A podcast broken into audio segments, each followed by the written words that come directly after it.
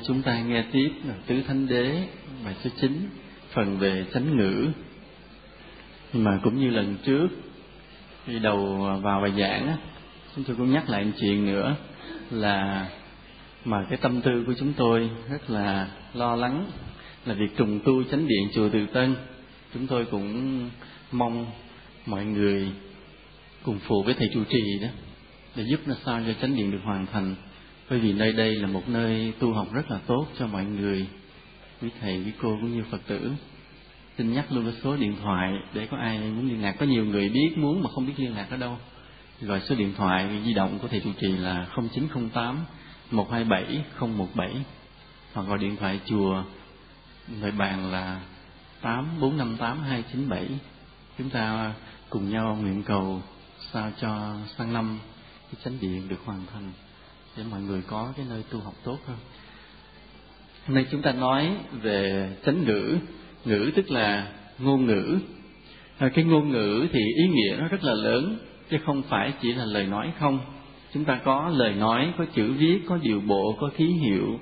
Tất cả những phương tiện để gọi là truyền thông á communication là những phương tiện để truyền thông thì gọi là ngôn ngữ hết chứ không nói riêng là lời nói qua lại. À, chúng ta sẽ ví dụ thế này ví dụ như thường á, loài người chúng ta thì mình có được cái lời nói, cái lời nói rất là đa dạng phong phú mà ở thế giới loài vật không có. Mặc dù là loài vật vẫn truyền thông với nhau được.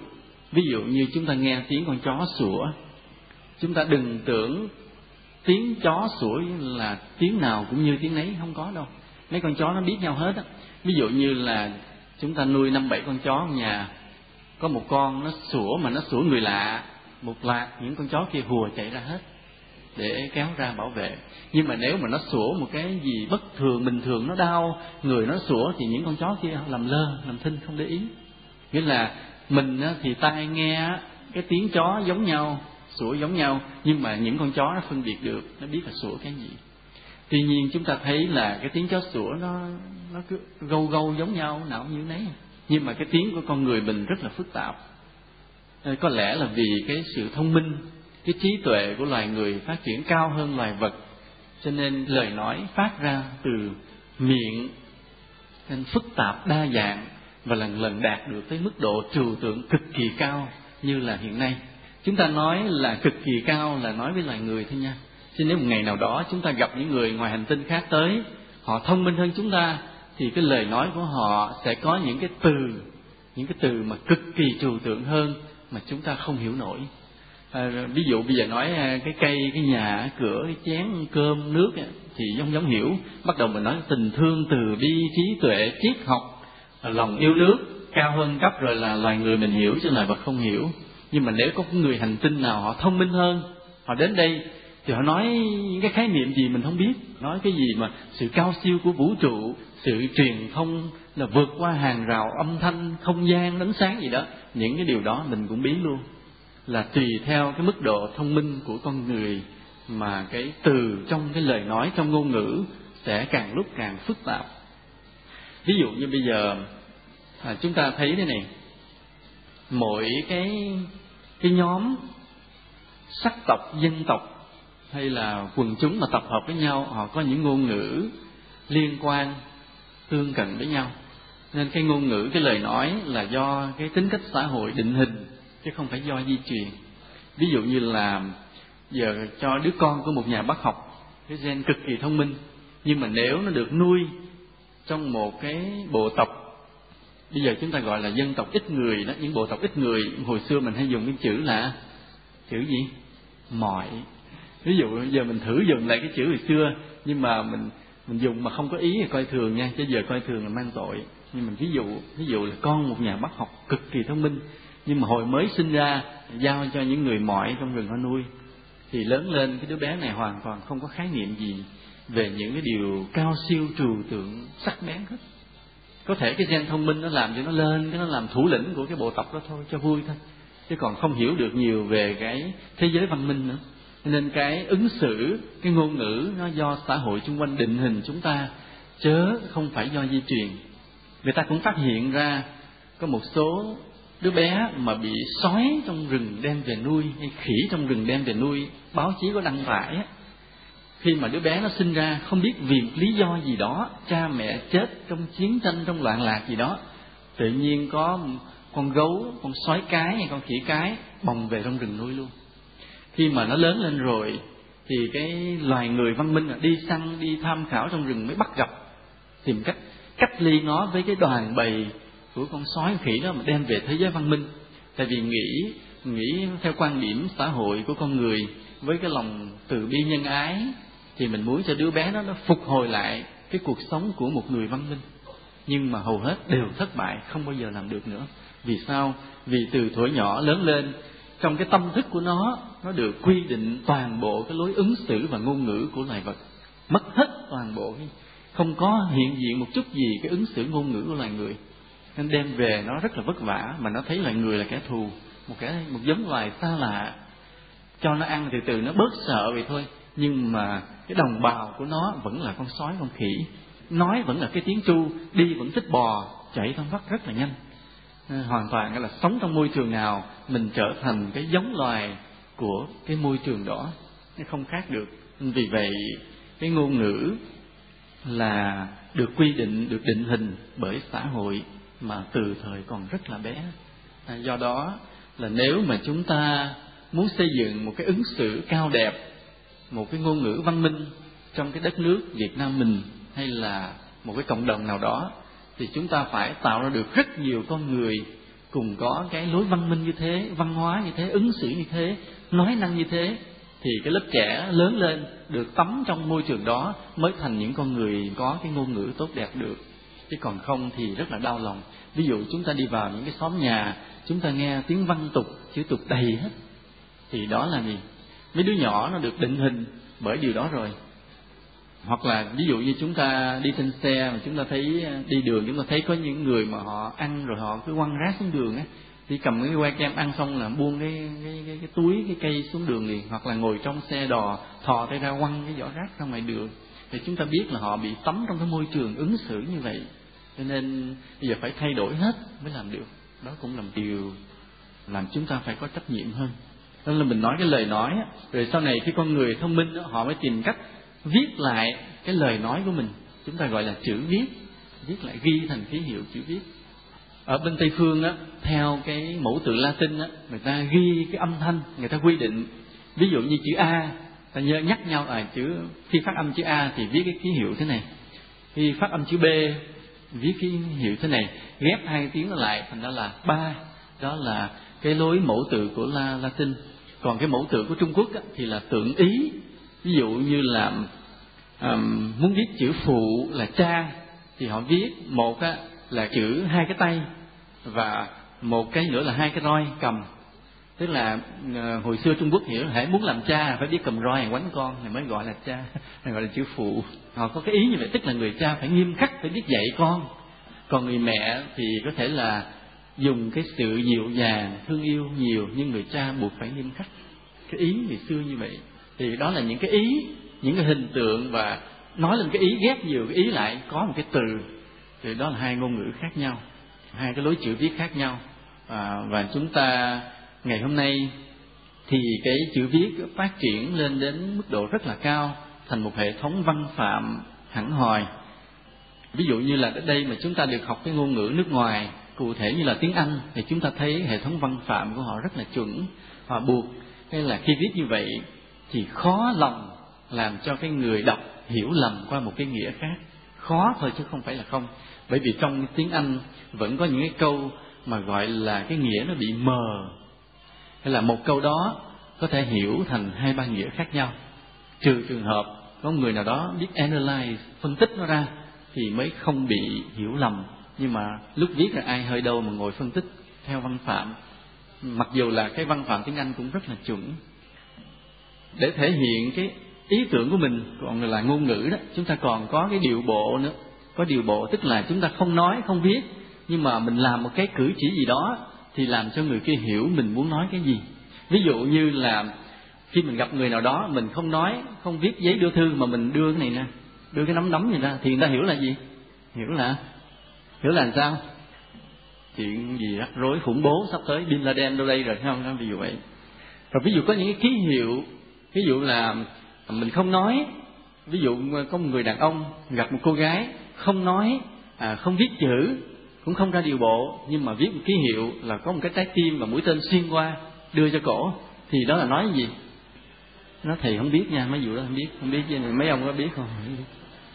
Đó là cũng là một cái ký hiệu mà diễn tả một cái ý tưởng gì đó.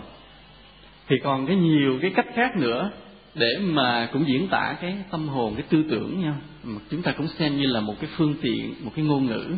Ví dụ như là à, khi mình nhìn thấy người nào đó cái mình nở một nụ cười chiều mến thì đó là ý gì? Là nói cái gì? Người cười mến là vì mình gặp bình thường thôi ví dụ mình đi qua mặt mình gặp nhau mình không nói tiếng nào. Ví dụ vào chùa đi ví dụ mình đi vào chùa với nhau. Một ngày bắt quan trai hay một ngày đi nghe pháp mình gặp người đó mình biết là quen mà không có thời gian để nói chuyện chỉ cười chiều mến thôi. Thì tức là nói cái gì? Tương đương với câu gì? I love you. Ha mà đừng nghĩ bậy nha chữ love này nó nhiều nghĩa là, là à tôi rất quý bạn tôi rất thương bạn. Đó một nụ cười chiều mến. Vì có nhiều khi là mình ví dụ mình mắc đang nhai cái gì đó mình không trả lời được hoặc là mắc nói điện thoại hoặc là mình cũng đang mắc nói chuyện người khác không thể quay sang được. Chỉ cười với người kia một chút thôi là hiểu. Đó cũng là một ngôn ngữ vậy đó đúng không? Hoặc là à, ví dụ mình gặp một cái người à, um, vào chùa nên mình đi bắt quan trai nè đi nghe giảng nè thì mình gặp một cái người mà mới kỳ đi chùa kỳ trước là đang ngồi chung với mình. À, mỗi người có được chia cái bánh thì mình mắc nói chuyện quay lại công ăn luôn cái bánh của mình ví dụ vậy. Thì lần này mình nhớ mặt lần này nhớ mặt. Khi mình gặp ông mình trưng mắt một cái thì đó là nói cái gì? Là nói cái gì? Nói bánh đầu cả tao ví dụ vậy. Nghĩa là ngoài cái ngôn ngữ lời nói chúng ta có những cái cách khác để truyền thông cái tư tưởng của mình. Cũng rất là vui. Rồi con người ta còn nhiều cái phương tiện, ví dụ như là dùng mọt mọt là đánh tích tích te te te đó. Chúng ta biết cái đó thấy không? Trong cái phương tiện. Mà quan trọng nhất là người xưa, ví dụ khi một chiếc tàu bị đắm ở ngoài biển, thì người ta đánh tín hiệu SOS là te te te tích tích tích te te te. Đó ba tiếng đó mà phát đi khắp nơi là ở gần các tàu gần đó, phải tìm cách chạy về đó cứu liền. Và biết cái tàu đó sắp đắm đang đóng từ từ từ bị muốn chìm một cái tàu lâu lắm chứ không phải là à, mình lũng lỗ cái chìm cái ào xuống liền không có. Nên là những cái người thuyền trưởng khi mà họ phát hiện ra một vết lũng thì họ tính toán có thể là 5 tiếng đồng hồ nữa tàu này mới chìm hoàn toàn. Đó, nghĩa là như vậy. Đây chúng ta có xem cái phim uh, Titanic chưa? Hay ha rồi bộ cũng khoái coi phim uh, Titanic. Trên chiếc tàu đó cũng phải mấy tiếng đồng hồ mới chìm hết xuống dưới lòng biển là vậy semaphore semaphore là cầm cờ mà phất hai cái tay cầm hai cờ. Thì phất cao này là chữ A phất ngang chữ B ghép hai tay thành chữ Z chữ Y dài vậy đó. Vậy. Hoặc là một bản nhạc giao hưởng một bản nhạc giao hưởng cũng là một cái ngôn ngữ. Cái người nhạc sĩ họ soạn cái nhạc giao hưởng thì công phu lắm.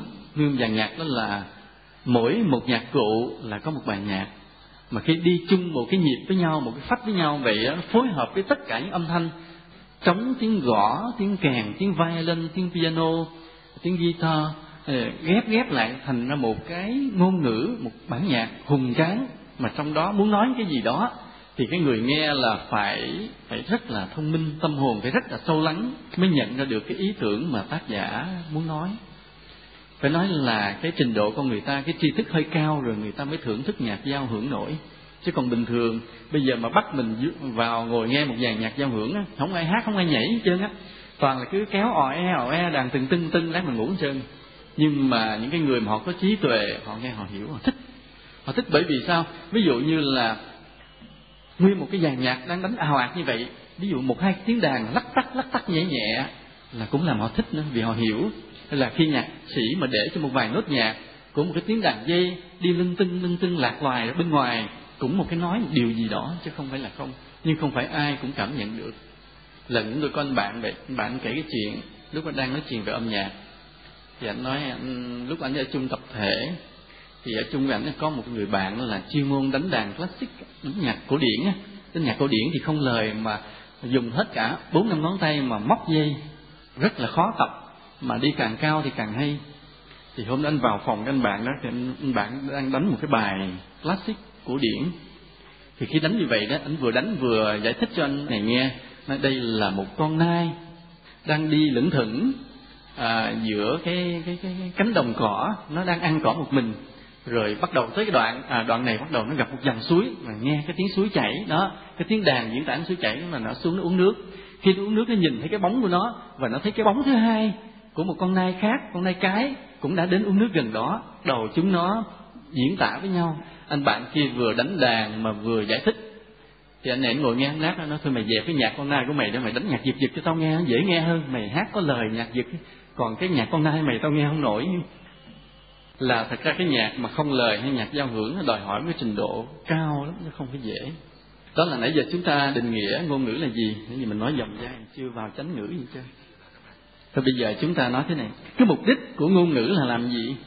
Là để để mình nói những điều gì trong lòng mình ra phải không? Vậy nếu mà con người thông minh như chúng ta mà không cho mình nói không cho mình viết may miệng mình lại không cho tay chân mình quơ thì mình sao? Mình sẽ điên đúng điên. Tức là có nhiều điều trong lòng muốn bày tỏ với nhau mà không bày tỏ được mình điên mình chết à, nên ông trời ông đã từ bi.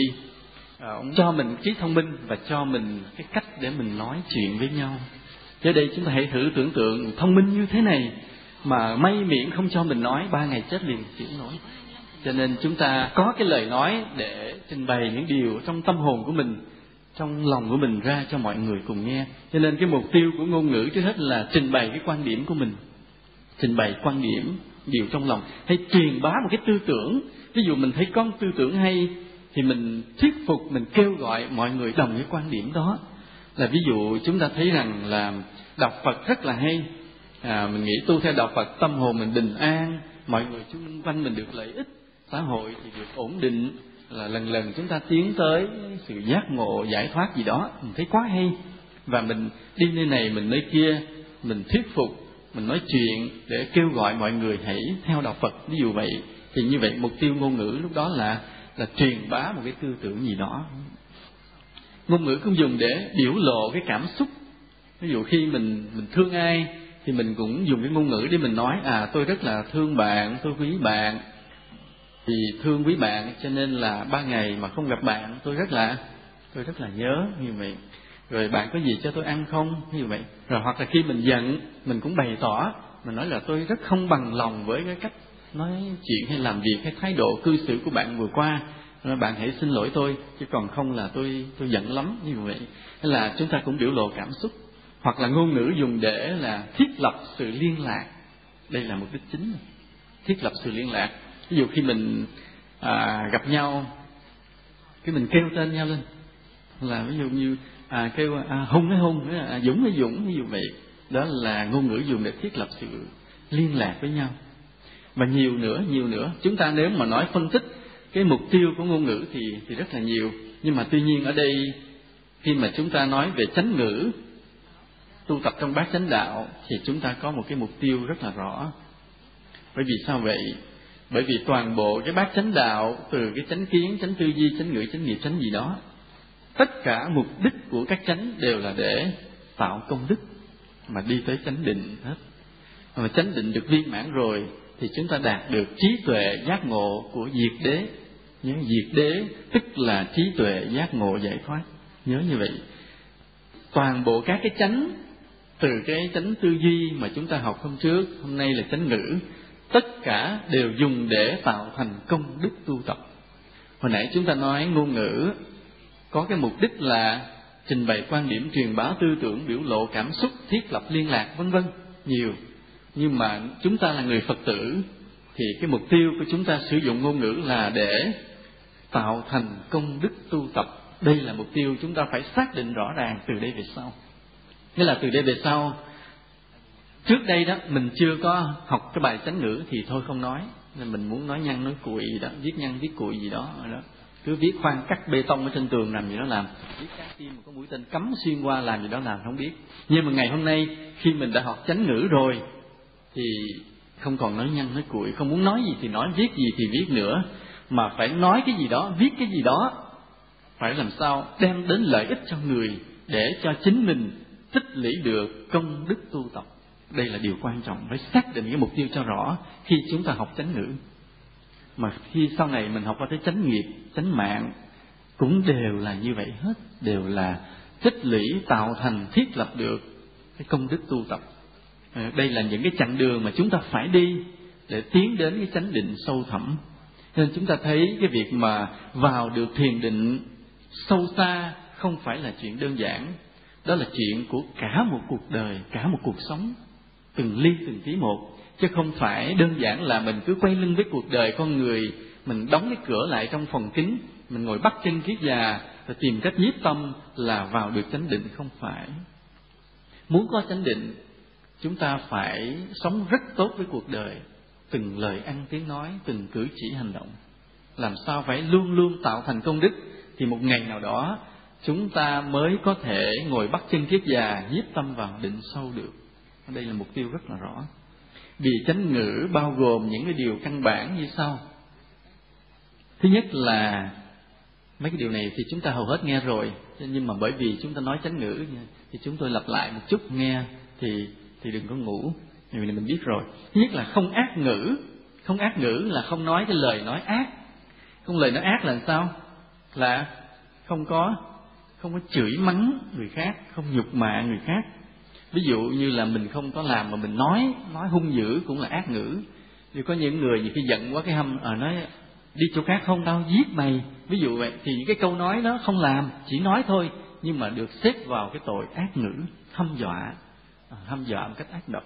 Hoặc là mắng chửi người ta. Ví dụ như người ta là con người mà mình giận lên mình mắng à mày là đồ chó. Ví dụ vậy thì cái mắng người ta là súc vật, mắng người ta là ma quỷ, thì đó cũng là ác ngữ, hạ nhục nhân phẩm người khác đó.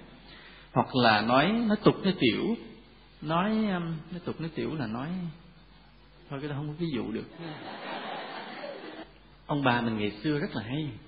Cái điều là cái cái kiến thức, cái đạo đức, cái tri thức của ông bà mình bây giờ mình không có phục hồi lại, chứ nằm ở trong cái kho tàng ca dao, thành ngữ, tục ngữ rất là hay dù có câu là kim vàng ai nở uống câu? Nhớ tiếp không? Câu gì nữa? Người khôn ai nở nói nhau nặng lời.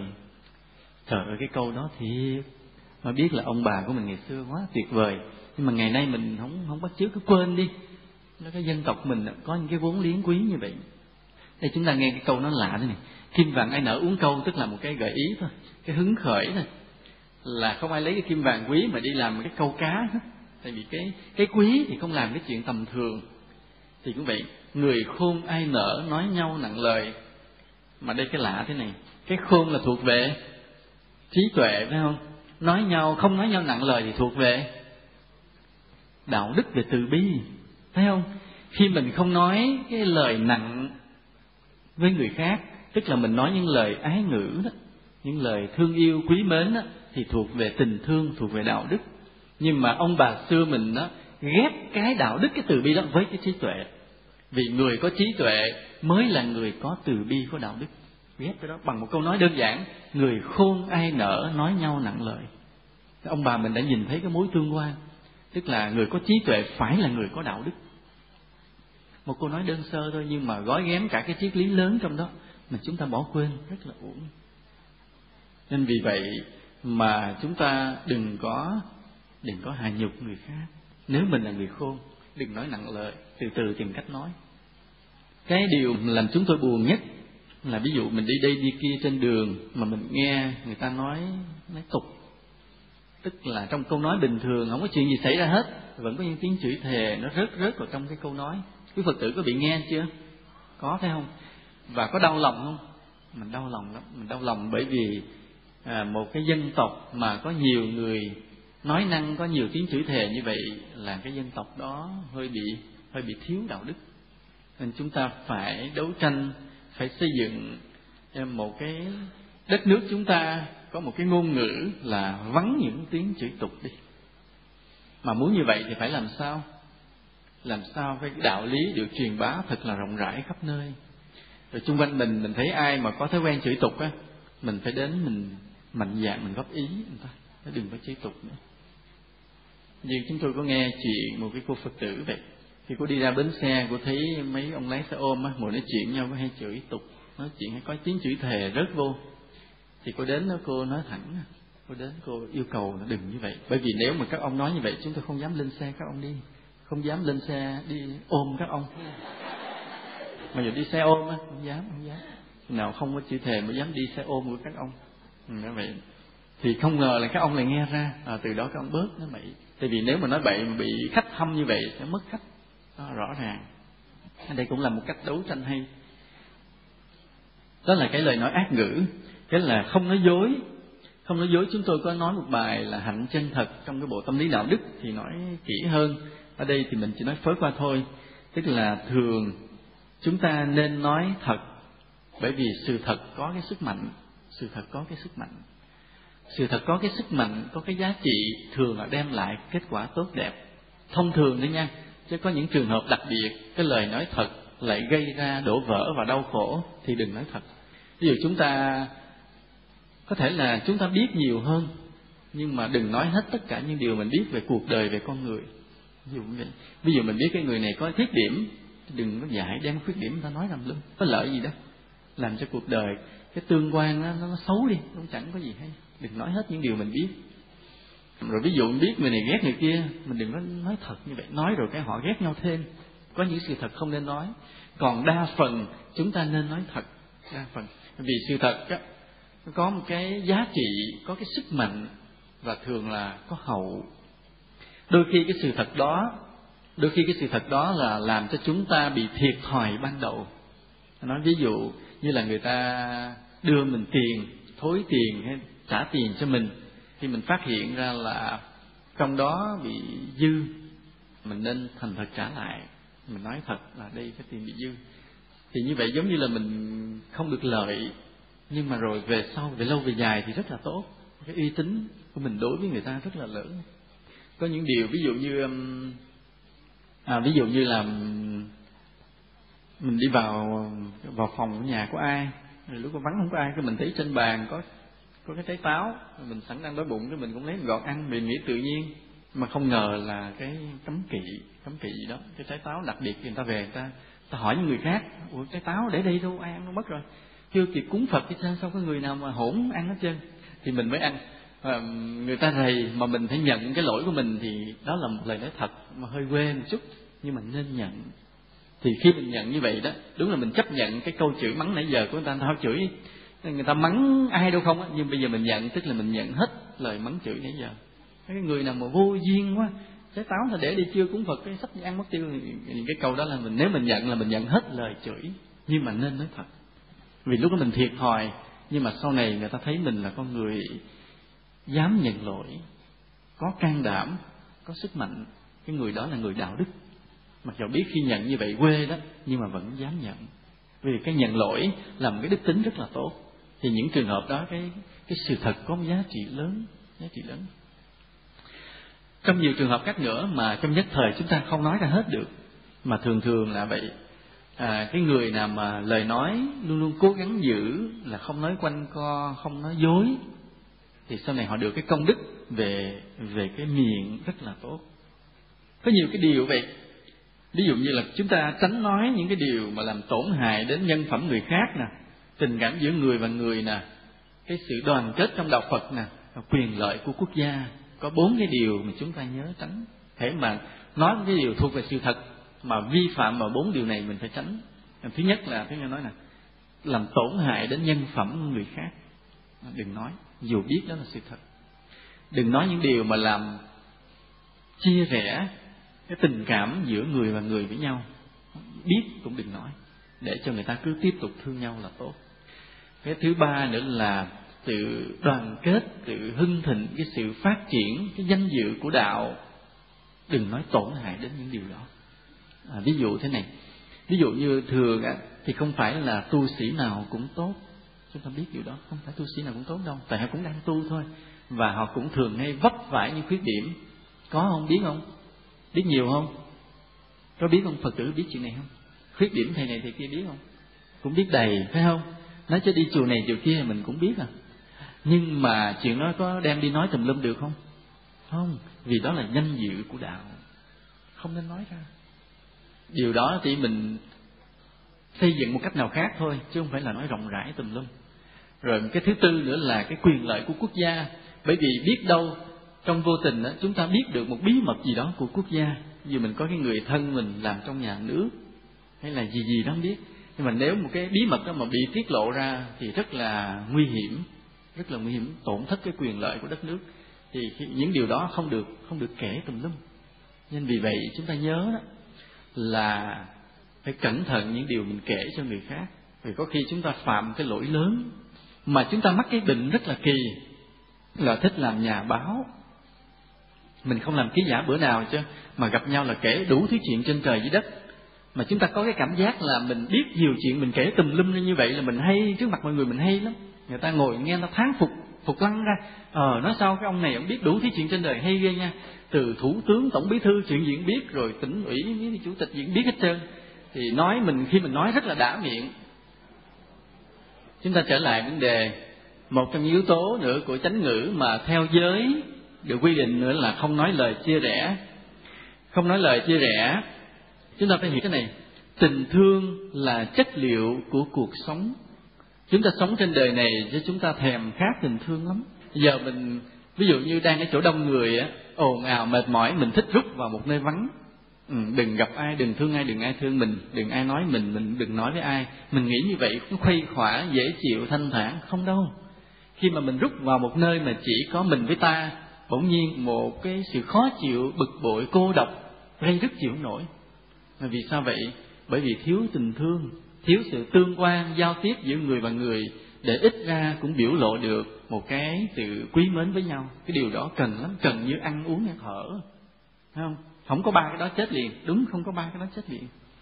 Rồi sau đó nó có những nhu cầu phụ thêm, ví dụ như quần áo để che đậy cơ thể. Rồi từ từ có nhiều cái nhà cửa để ở.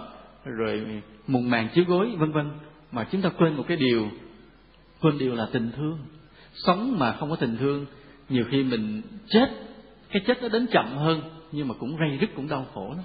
Nên vì vậy là chúng ta biết con người sống trên đời cần tình thương. Vì vậy đừng bao giờ phá vỡ cái tình thương của con người với nhau.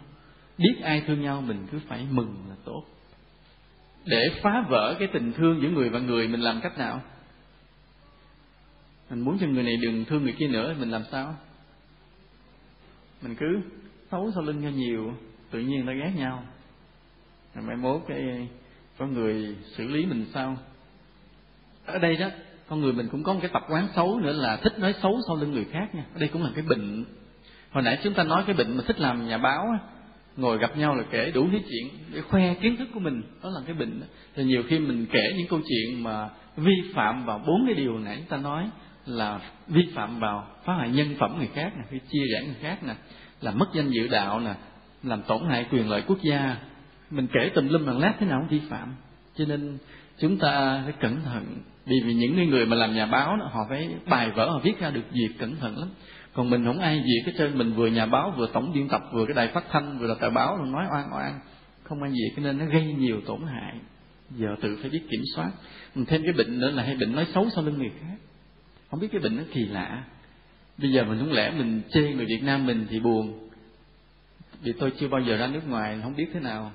Nhưng mà thấy người việt nam mình mắc cái bệnh này cũng hơi nhiều. Mà nó lây vào trong chùa, trong đạo nữa. Mình đem cái cái bệnh nó vào trong chùa để mà tu tập. Thì rất là kỳ. Nên vì vậy, khi chúng ta biết tu tập chánh ngữ, mình ráng vượt qua cái nhược điểm này. Một cái chánh ngữ nữa là không nói lời khoe khoang. Trong giới chúng ta có nói rồi, khoe khoang nghĩa là khoe cái hay của mình có hoặc là khoe nhiều hơn cái mình có để làm cho cái người khác phải thán phục mình. Khi khoe khoang là trong tâm mình muốn đi tìm cái sự nể phục của người khác. Vì mình muốn người khác nể phục mình nên mình phải nổ cái khoe khoang. Khi mình muốn người khác nể phục mình thì thường cái hậu quả nó ngược lại là từ từ người ta lại coi thường mình chán ghét mình. À, đây là cái nhân quả. Vì vậy cái người khoe khoang thì ban đầu có thể dụ được vài người nào đó, nhưng về lâu về dài thì thường là chỉ nhận được cái sự chán ghét của người khác, sự coi thường của người khác. Còn ngược lại, cái người mà khiêm tốn, ít nói về mình, vì làm được nhiều mà nói ít, lần lần về sau lại được người khác phát quý mến. Là mình chỉ muốn quý người khác thôi, chứ không muốn người khác quý mình. Mình chỉ muốn mình ngưỡng mộ, nể phục người khác thôi, chứ không muốn người khác phải ngưỡng mộ, phải nể phục mình. Người như vậy thì lại được công đức cực kỳ lớn về sau là đi đâu người ta cũng thương cũng quý hết. Chúng ta nhớ chỗ này chút xíu là chúng ta nguyện sống một đời này đó, mình có cái tấm lòng là luôn luôn thích quý kính người khác. Quý kính được ai mình quý kính liền. Nhưng mà trong tâm không mong cầu người khác phải quý kính mình. Chứ còn nếu mình có cái ý mà muốn cho người khác quý kính mình, thì sau này chúng ta mắc cái quả báo cũng rất là trầm trọng. Tự nhiên mình rơi vào một cái giá trị hèn hạ bị người khác coi thường. Nên những người mà ở giữa chỗ đông người, biết sống thầm lặng, vững vàng là cái người đó dễ có phước, dễ được người khác quý trọng.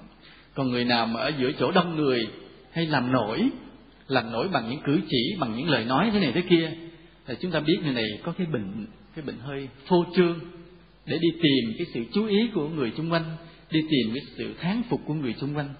Thì cái tâm đó chính là một cái tâm lý bệnh hoạn cái tâm lý mà muốn người xung quanh phải chú ý mình, quan tâm mình, quý mến mình, đó là một tâm lý bình hoạn. Là vì sao vậy?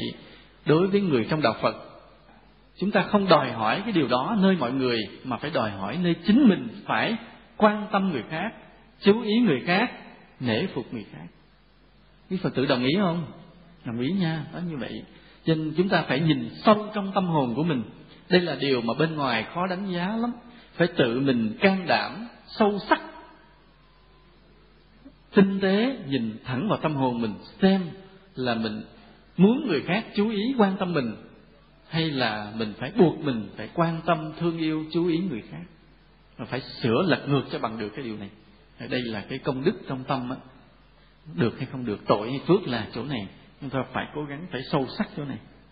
Trong cái vi phạm mà chánh ngữ về giới đó, dùng lời nói để mưu gạt, để lừa gạt, mưu hại người là tội cực kỳ lớn nhất của cái lời nói.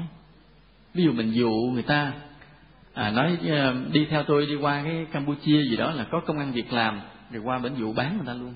Thì đó gọi là dùng lời nói để lừa gạt mưu hại người ta thì tội này cực kỳ nặng. Những người như vậy chết phải xuống địa ngục phải xuống địa ngục phải chịu nhiều cái cái hình phạt thảm khốc gì đó. Chúng tôi thì cũng biết có làm đó không mà sao cũng bị xuống địa ngục hoặc là mình dùng cái lời nói ngon ngọt để người ta đưa tiền cho mình, đưa tiền làm ăn, rồi cái mình trốn đi luôn. Đó là dùng lời nói để lừa gạt, cái đó tội cũng rất là nặng nên cẩn thận. Trong những cái mà chánh ngữ có điều này nữa là không hí luận, trong kinh hay dùng chữ không hí luận, nghĩa là không nói giỡn, nói đùa, không giỡn cợt mất trang nghiêm. Cái hí luận này nó nhiều nghĩa, cái nguyên nghĩa là mình đừng có nói nó giỡn cợt mất trang nghiêm vì phải nói những lời nói đàng hoàng, đường bệ, đỉnh đạt đó là cái tư cách của một bậc thánh. Thì người đệ tử phật phật buộc là phải có lời nói như vậy. Là nói ra lời nào, nó chắc vững, nó đàng hoàng, có giá trị lời đó. Chứ phật không cho phép cái người đệ tử của mình mà nói một câu thừa thải, không giá trị, giỡn cợt, vô nghĩa. Đây là cái điều mà phật nói tới, nói lui trong nhiều kinh điển là không được hí luận, là không được nói bừa bãi như vậy, lời nói phải cẩn thận. Thì trong cái không hí luận, sau này các vị tổ còn giải thích thêm nữa là đừng có nói những lời vô ích mà làm cho người khác bận tâm lắng nghe mình, mà không có gì hết. Nội dung rỗng, không có được điều gì tốt đẹp, lợi ích cả. Cũng bị các tổ gán là hí luận, nói như vậy cũng bị gọi là hí luận. Tức là có nhiều người có cái bệnh nói nhiều nhưng mà làm cho người khác phải mất thời giờ ngồi nghe. Mà nghe lát, không được cái điều gì lợi ích cả, mất thời gian, làm hao tổn cái tâm trí người khác. Thì như vậy cũng bị xếp vào hí luận. Đó là cũng làm cái lỗi trong cái trong cái tu tập chánh ngữ. Còn cái khôi hài có ý vị lại là dấu hiệu của trí tuệ. Ví dụ như chúng ta đi nghe giảng pháp mà trong một bài giảng pháp đó không có khôi hài thì mình cũng dễ ngủ, phải không? Lâu lâu như vậy. Hoặc là trong lúc nói chuyện với nhau vậy đôi khi chúng ta nói một vài lời khôi hài để cho không khí nó được vui vẻ thì cũng là một điều cần thiết. Mà người khôi hài là người thông minh. Thông minh, là vì sao vậy? Vì chúng tôi chưa có phân tích về cái khôi hài nên hôm nay mình không có nói. Hôm nay không có nói dài. Nhưng mà nói chung người có cái đầu óc khôi hài thường là người thông minh. Thầy chủ trì mình đây cũng khôi hài dữ lắm. Thầy chủ trì nói chuyện cười chết thôi. Khôi hài nó thường là châm biếm một cái thói xấu nào đó, cái lỗi nào đó nhẹ nhàng mà thường hiểu ngầm thôi ví dụ như có cái câu chuyện là có hai vợ chồng, rồi bà vợ bà đi học thanh nhạc, tức là học hát á. Thầy thấy lúc này là người ta đi hát mà người ta kiếm tiền được nhiều và nổi tiếng nữa đó. Thì bà vợ bà mới đi học hát. Thì ông biết trong trường dạy sao nhưng về nhà thì bà phải tập. Bà phải tập hát, tập la, tập rung, tập đủ cách trên mỗi lần bà vợ mà tập thì ông chồng đóng cửa cứng ngắt hết. Thì ờ, bà vợ hỏi, sao mỗi lần em tập hát mà anh cứ đóng cửa cứng vậy? Tôi nói, anh sợ hàng xóm tưởng là anh đánh em thê thảm vậy bây giờ, nãy giờ mình nói cái giới trong cái chánh ngữ, bây giờ mình xác nhận cái nào gọi là tà ngữ. Hồi nãy là mình nói về cái lỗi của chánh ngữ. Giờ mình nói cái tà ngữ nè. Dùng cái chữ tà ngữ là bắt đầu nghiêm trọng rồi. Tức là người này bẻ cong, nói sai, lật ngược chân lý, đạo lý và đưa đến những cái tổn hại nghiêm trọng cho mọi người xung quanh thì gọi là tà ngữ. Nên chữ tà thì nó nặng hôm trước á, khi mà chúng ta nói về bát chánh đạo chúng ta cứ nói cái chữ tà nguyên nghĩa nó rất là nhẹ. Nhưng mà dần dần chúng ta hiểu chữ tà rất là nặng. Thì bây giờ hôm nay cũng vậy chúng ta nói về chữ tà ngữ là chúng ta đang kết những cái tội rất là nặng. Mà nếu như người nào vi phạm điều này thì là tội rất là nặng. Một trong những tà ngữ nghiêm trọng là giảng sai phật pháp. Nhớ như vậy giảng sai phật pháp là tà ngữ. Vì sao vậy? Bởi vì cái người mà đứng lên giảng phật pháp á, là thường là có cái duyên cái phước gì đó à, được làm một giảng sư được nhiều người lắng nghe được nhiều người tin phục ừ, được nhiều người đón nhận. À, người ta tin rồi nói cái gì người ta cũng dễ chấp nhận. Nhưng mà không ngờ khi mình đang giảng về Phật pháp nói thao thao trong đó có nhiều điều sai với Phật pháp ngược với Phật pháp thì làm cho bao nhiêu người người ta đón nhận cái lời nói đó người ta chấp nhận cái lời nói đó người ta tu chặt cuộc đời người ta đổ vỡ hết. Công đức người ta không tăng trưởng thì nhiều kiếp người ta bị quả báo đọa lạc thì cái người giảng sư mang tội rất là nặng rất là nặng. Vì chúng ta ví dụ bây giờ mình nói ác ngữ đi mình chửi người ta thì mình cũng có tội đó. À, nhưng tội nó vừa chừng thôi. Còn cái người mà đạo mạo đường bệ ngồi trên pháp tòa giảng bài phật pháp mà giảng trật tội cực kỳ lớn mà thường thường mình không thấy. Mình chỉ chê một cái người mà à, mặc quần xà lõn cởi trần đứng chữ tục chữ bậy ha mình nói con người không có giá trị mất tư cách. Còn cái người mà đường bệ ngồi trên pháp tòa giảng Phật pháp thì mình kính trọng vô cùng. Nhưng mà cái tay mà mặc quần xà lõn cởi trần mà đứng chỉ tục đó, ít tội hơn cái người mà mặc áo đẹp đẽ ngồi trên pháp tòa giảng Phật pháp là giảng sai. Tại vì nữa mình xuống địa ngục cho tìm cái ông quần xà lõn không ra. Mà thấy cái ông giảng sư nằm ở dưới địa ngục đó vì giảng bậy với Phật. Rất là đáng sợ, không phải dễ đâu. Bởi vì giết chết tâm hồn người ta. Mình chỉ tục chứ mình không giết chết tâm hồn ai hết trơn. Có người ta ghét quá, người ta giết mình thì có. Chứ còn mà làm giảng sư, giảng sai, giết chết tâm hồn con người, giết chết cuộc đời con người và có thể gây ra cả một cái mối họa cả thế hệ luôn. Thì có những cái điều gì gọi là giảng sai Phật pháp? Thứ nhất là phủ nhận nhân quả, hoặc là suy diễn về nhân quả mà suy diễn sai suy diễn sai thì cũng mang tội rất là nặng. Chúng ta thấy cái này dễ sai, dễ phạm không? Rất là dễ phạm. Ví dụ như bây giờ cái người mà phủ nhận nhân quả đó, thì tội trình hình nó dễ thấy rồi. Đạo phật là đặt trên nền tảng nhân quả mà mình dám chống nói không có nhân quả, thì người này đúng là đọa súc sinh, đọa địa ngục là đương nhiên. Giống như chúng ta nghe câu chuyện về ông già chồn nói bậy một câu, nói rằng cái người mà tu đắc đạo rồi là không bị nhân quả chi phối nữa, thì ông đọa 500 kiếp làm chồn thì chuyện dễ thấy là phải không? À, dễ thấy. Mà có những người tin nhân quả à, đồng ý tin nhân quả nhưng mà suy diễn nhân quả chặt hết trơn. Thì cũng là mang tội. Ví dụ nói là cái người mà muốn đẹp thì sao? Muốn đẹp thì sao? Thường là mình hay nói là trả lời liền là chân bông cúng phật phải không? Chân bông cúng phật là đẹp. Thường chúng ta hay nói câu đó lắm cho nên đó là lý do tại sao mà mình cứ hay mua hoa cúng phật thì sẽ cũng tốt. Nhưng đó không phải là tất cả nhân quả. Nếu mình hiểu như vậy thì đó cũng là suy diễn bị thiếu nhân quả một phần lớn. Cho nên công đức vẫn không lớn. Cho nên cái người mà trả lời cho người khác cái câu nói là muốn đẹp là phải chân hoa cúng phật, thì người đó không được công đức nhiều. Không được công đức nhiều. Vì suy diễn như vậy, chưa có hết nhân quả, chưa tới cái tinh yếu gốc gác của nhân quả. Thường á cái người mà được gương mặt đẹp á chúng ta nhớ là trong đời sống họ cũng có phước. Nó có cái phước đi đôi với cái nhan sắc của họ. Thường cái người mà đẹp thì dễ được người ta thương người ta sử dụng. Ví dụ chúng ta gặp một người đàn ông mà có gương mặt quang minh đẹp đẽ thì mình thấy có cảm tình liền không? Mình tin tưởng. À, mình có chơi hụi mình dám chơi liền. Chứ còn gặp cái người mà răng còn có hai, ba cái, mắt lé qua lé lại rồi cái nọ thì không dám chơi hụi, rủ không dám chơi. Nên chúng ta thấy cái nét đẹp người ta, nó liên quan đến cái đời sống, cái sự sướng khổ của người ta. Cho nên không phải là chỉ trưng hoa cúng phật rồi mà được đời sống sung sướng được. Mà sao? Là phải sống rất là tốt, tâm rất là hiền lành, hay thương người giúp người, nó mới ra được cái mặt đẹp. Rồi có cái mặt đẹp rồi mới được nhiều người tin yêu, hợp tác, chơi hụi rồi, ví dụ vậy. Phải không? Đó, nhân quả còn nếu mình cứ nói muốn đẹp cứ đem chân hoa, người ta không chịu sống tốt với nhau, mà cứ lo đi mua hoa thì hoa lên giá, làm khổ thôi chứ gì chứ. Một cái điều giảng sai Phật pháp để gọi là tàn ngữ này là chấp không. Chấp không là nói cái gì cũng không hết, nói gì cũng không hết. Chấp không nên làm cho người ta bác luôn nhân quả nè, người ta coi thường cái đạo lý từ bi nè, sống thụ động. Thụ động là làm biến rồi trở thành vô ích cho cuộc đời. Ví dụ người tu theo đạo phật mà chấp không, nói gì cũng không hết, thì bảo đảm là người này cũng không tin nhân quả. Không tin nhân quả rồi người này cũng không có lòng từ bi vì gì cũng không mà thương ai làm chi. Mà không thương ai hết thì không cần phải cố gắng làm điều gì hết, nên gọi là thụ động và giải đãi. Mà một người sống thụ động giải đãi thì đối với cuộc đời người này là người vô tích sự, không có lợi cho đời, ăn bám thôi. Nên vì vậy cái chấp không rất là nguy hiểm.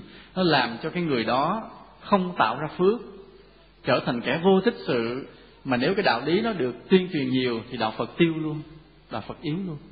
Nên có những giai đoạn mà đạo phật suy yếu bởi vì cái đạo lý không được giảng, không chính xác và giảng quá rộng rãi, làm người ta hiểu lầm, tưởng cái gì cũng không hết.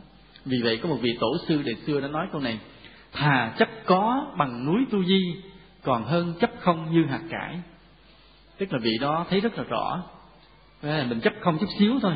Mình cũng dễ sai lầm đối với Phật pháp. Thà chấp có, vậy chứ mà mình có tin nhân quả, có ráng tạo phước, ráng là thờ kính Phật, vân vân, vẫn có lợi cho đời, vẫn có lợi cho đạo. Mình chấp có, vậy vẫn chắc ăn. Còn mà nói cái gì cũng không hết, thì chúng ta sẽ rơi vào một loạt những cái bệnh mà chúng ta vừa kể. Vì vậy, hồi nãy thầy trụ trì có thông báo là năm tới chúng tôi sẽ giảng hai lần trong một tháng quý phật tử có nghe chưa? Nghe. À, có một ngày mùng một vẫn như ngày giảng bắt quan trai thế này.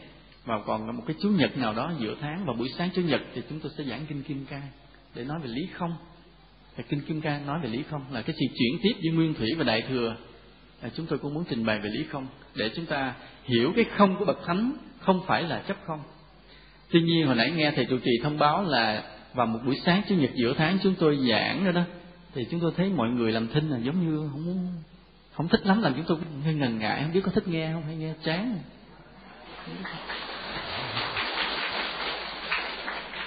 hồi nãy nghe thì trụ trì thông báo thấy em ru rồi làm tôi trên ngồi trên lầu nhột thấy nhột nó trời rồi có một cái đạo lý mà để gọi là giảng sai Phật pháp nữa là đánh vỡ cái lòng tôn kính Phật. Chúng ta nhớ điều này, chúng ta nhớ điều này. Chúng ta nhớ điều này là ví dụ như một quốc gia đó mà có mạnh đó, là nhờ có một lãnh tụ làm thần tượng cho dân chúng. Là người dân mà họ thần tượng được cái người lãnh tụ của họ rồi là họ sống chết liền, họ yêu nước mạnh lên liền. Và họ có thể chấp nhận cực khổ để mà xây dựng và bảo vệ cái đất nước đó. Đó là một quy luật tâm lý không thể chối cãi được. Cho nên vào những giai đoạn mà đất nước chúng ta có những lãnh tụ kiệt xuất, thì tự nhiên nhân dân chúng ta mạnh mẽ phi thường nhớ như vậy. Thì cái điều này chúng tôi vào tết chúng tôi sẽ giảng thêm trong những dịp tết. Còn um, hôm nay không nói thêm. Trong đạo cũng vậy. Trong đạo vậy khi mà những người tín đồ họ thiết tha tôn kính cái vị giáo chủ thì đạo đó sẽ mạnh. Đó là quy luật bắt buộc. Vì vậy nếu mà chúng ta muốn cho đạo phật mạnh thì chúng ta cái điều chúng ta cần thiết là tất cả những đệ tử phật phải hết lòng tôn kính phật đến tuyệt đối thì đạo phật mới mạnh. Nên đó là cái tâm lý tiền đề căn bản quan trọng, không thể chối ngược được. Thì như vậy ngược lại, chúng ta suy luận ngược lại, thì cái phá hoại để cho đạo phật yếu đi thì không có gì hay bằng sao? Đánh vỡ cái lòng tôn kính đức phật. Nên là có những giảng sư leo lên pháp tòa mà kêu người ta đừng tôn kính phật, đừng lạy phật. Đó là những người đang phá Phật pháp, làm đạo Phật suy yếu xuống liền. Bởi vì sao? Vi phạm vào quy luật tâm lý rất nguy hiểm. Chúng ta đó có tôn kính Phật một ngàn lần hơn bây giờ vẫn chưa hề đủ đâu, chưa hề đủ đâu. Chúng ta có đem cái thân này chết một ngàn lần vì Đức Phật cũng chưa đủ đâu là đâu đâu cho nên vì vậy, chính chúng ta cũng như giúp cho mọi người thiết tha tôn kính Đức Phật. Thì như vậy, mỗi người mới có sức mạnh để tu, có sức mạnh để mà vượt qua trở ngại mà truyền bá Phật pháp. Còn nếu cái người nào đó, chúng tôi gọi là độc mồm, độc miệng giảng những câu mà coi thường Đức Phật, không cần lạy Phật bên ngoài, chỉ cần Phật trong tâm mình, thì đó là chúng tôi gọi là ác. Thì nó rơi đúng vào cái quy luật là phá vỡ lòng tôn kính Phật sẽ làm cho đạo Phật yếu xuống liền. Mà đúng là đạo Phật chúng ta đã qua nhiều trăm năm bị yếu. Vì sao? Vì đã có những cái tư tưởng nó rớt vào trong đạo Phật. Là có những người giảng chứng tỏ rằng mình cao, không xây dựng cái lòng tôn kính Phật cho tín đồ Phật tử nói những đạo lý nghe như cao, nhưng kỳ thực là phạm vào một cái sai lầm của tà ngữ ác độc. Chúng tôi dùng chữ ác. Phá vỡ cái lòng tôn kính Phật của người khác là một điều ác độc. Điều đó giống như phạm tội ngũ nghịch là làm cho thân Phật ra máu.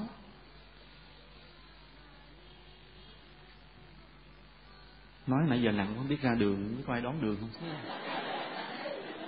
Gây chia rẽ đạo Phật bằng cách đọc tôn cái pháp môn mình, chê bai pháp môn người khác, cũng là một tà ngữ. Hiện nay trong đạo Phật mình thì có nhiều pháp môn. Chúng tôi dùng chữ hiện nay thôi nha, chứ hồi thời Đức Phật không có chuyện đó. Vào thời Đức Phật, tất cả pháp môn Đức Phật dạy đều thống nhất với nhau hết, đều nhất quán xuyên suốt, bổ sung cho nhau hết. Cho nên không có các pháp môn mà chia rẽ ra thành từng tông quá trầm trọng như bây giờ. Bây giờ hệ tông tịnh độ là tịnh độ, thiền là thiền, mật là mật. Quá ngăn cách. Hồi xưa không có chuyện đó nhưng mà đó chia quá xa rồi, chúng ta nhớ là đã sai rồi. Mà bây giờ chúng ta sai thêm một cái thứ hai nữa là đọc tôn pháp môn mình, ca ngợi pháp môn mình, chê bai pháp môn khác làm cho cái sự chia rẽ trầm trọng thêm một bước nữa. Thì đây cũng là một cái tà ngữ sai lầm. Chúng ta phải hiểu thế này. Ngày hôm nay khi mà đạo Phật chia ra nhiều tông như vậy đã là một cái dở so với thời Đức Phật. Thì chúng ta phải có bổn phận gắn lại gắn lại. Ví dụ gặp người tu tịnh độ mình nói ờ à, tịnh độ cũng giống thiền thôi niệm phật nhiếp tâm là rất giống với thiền. Mình nói câu như vậy nghe nhẹ nhàng dễ chịu. Phải không? Làm cho đạo phật đoàn kết đừng thấy xa nữa. Hay gặp người tu thiền ờ à, tu thiền vậy chứ mà biết niệm phật cũng rất là có đức. Ngồi ví dụ dù tu thiền nhưng mà biết niệm phật tâm mình cũng dễ nhiếp hơn nữa. Bởi vì có cái lòng tôn kính phật. À, mình nói câu như vậy nối các tông lại với nhau chứ đừng có chia ra thêm. À, đừng nói à, tông này là hay tông kia không hay đó là một cái tà ngữ. Mà tà ngữ này thì phạm tội nặng. Bây giờ chúng ta nói những cái chánh ngữ căn bản. Thứ nhất là đừng để cái lời nói của mình làm phiền lòng người khác. Câu này nghe đơn giản chứ mà khó thực hiện lắm. Thế mình nói ra một câu mà làm cho cái trong tâm của người nghe xuất hiện một cái sự sao động buồn phiền thì mình mang tội. Mình mất cái chánh ngữ. Mà mình biết không? Không, mình không biết điều này, mình nói cho đã miệng thôi mình nói sao đó, nói nói đã thôi. Còn ví dụ mình, trong tâm mình kia, họ buồn, họ giận, họ tức lên, rào rạc rào rạc trong tâm mình, không biết. Cứ nói đã. Không ngờ đó là phạm cái tội về lời nói. Nên chúng ta để ý cẩn thận. Từ đây, khi trước khi mình nói với ai điều nào, mình phải đoán thử sau khi cái người kia nghe cái lời đó, tâm họ sẽ như thế nào. Rồi hãy nói. Được không? Từ nay bắt đầu tập như vậy nha. Mình tập đoán trước đoán trước tâm người ta. Là mình tính nói là tôi để dành cho anh cái bánh bao đây. Mình đoán coi họ nghe câu này họ làm sao. Họ vui không? Không, chưa chắc. Để cái người này là cái người mà trước đây mình biết là ghét cái bánh bao ghê gớm, nhất là bánh bao thiêu, bánh bao chiều rồi. Ghét lắm. Mà để dành tức là bánh bao buổi chiều rồi. Thì chưa chắc là người ta đã vui. Mình phải đoán trước như vậy. Ví dụ như là mình có nghe cái bài hát là dáng đứng bến tre không? Bến tre ha dáng đứng bến tre thì mình nói anh có cái dáng đứng bến xe thì coi trong lòng người ta cái gì nó khởi lên ở trong. Phải đoán trước điều đó rồi hãy nói không? Nên ở đây ông bà mình có nói câu thiệt là thấm thía đó lời nói không mất tiền mua lựa lời mà nói cho cho vừa lòng nhau. Đó, ông bà mình ngày xưa trí tuệ ghê gớm như lựa lời mà nói cho vừa lòng nhau tức là chữ lựa lời đó nghĩa là mình phải đoán trước được cái tâm tình của người kia khi nghe mình nói như vậy. Họ có vừa lòng hay không? Có một cái rất là đặc biệt mà cũng được gọi là chánh ngữ là sự im lặng. Chúng ta im lặng đúng vào cái lúc phải im lặng, đó cũng là chánh ngữ. Đó cũng là biết tu tập. Lúc đó mọi người cần mình im lặng mà mình cứ nói lải nhải lải nhải thì sao? Phiền lòng người khác ghê gớm có những lúc phải im lặng, dù mình nói rất hay, dù mình nói rất hay, mà lúc đó phải im lặng, làm ơn nín giùm cái nín liên lát nữa nói, nhưng lúc nào nín thì cứ phải nín im cho biết im lặng đúng lúc cũng là một chánh ngữ. Mà biết kềm chế mình cũng là người có trí tuệ. Chứ còn người nào mà cứ nói lải nhải lải nhải hoài, như tôi vậy là tà ngữ. Nói nhiều cũng là cái lỗi nha, vì mình bắt người khác nghe nhiều rất mệt. Không biết ở đây mình có gặp những người nói nhiều chưa ta? Gặp chưa? Rồi sau đó thì sao? Mình thành thật biết biết ớn ha, thành thật biết ớn sự có mặt của bạn đã làm cho gia đình chúng tôi tăng thêm phần khủng hoảng. Chúng tôi xin thành thật biết ơn bạn. Nói gì nói hoài nó chịu nổi. Mới ban đầu mình gặp những người đó họ nói hay lắm họ nói hay. Làm mình thích thú. Nhưng mà khi cái người đó họ biết họ nói hay đó họ nói hoài thì bắt đầu mình, mình sợ mình trốn. Nên vì vậy chúng ta nhớ một điều. Ví dụ nếu mình nói hay mà người ta khen mình nói hay thì ngay lúc đó phải biết im lặng tập im lặng là vừa chứ mà phái chí mà nói nữa là sẽ có ngày thiên hạ trốn mình hết.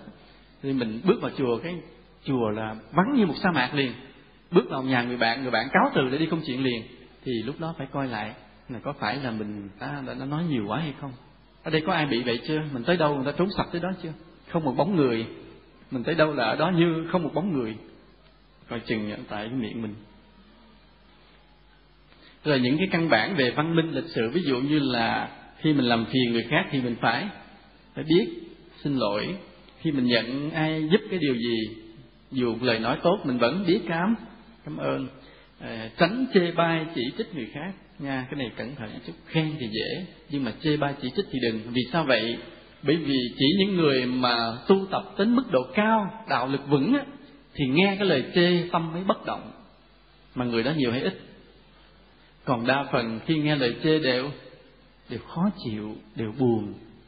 Cho nên mình chê mình hay chê, tức là mình hay đem ban rải cái nỗi buồn vào trong cuộc đời này. Thì sau này cuộc đời cũng sẽ dồn cái nỗi buồn đó lại cho mình. Thì đời mình te tua, thê thảm, tê tái đó, thảm thiết, coi chừng. Nên vì vậy mình nên khen nhiều hơn nên chê.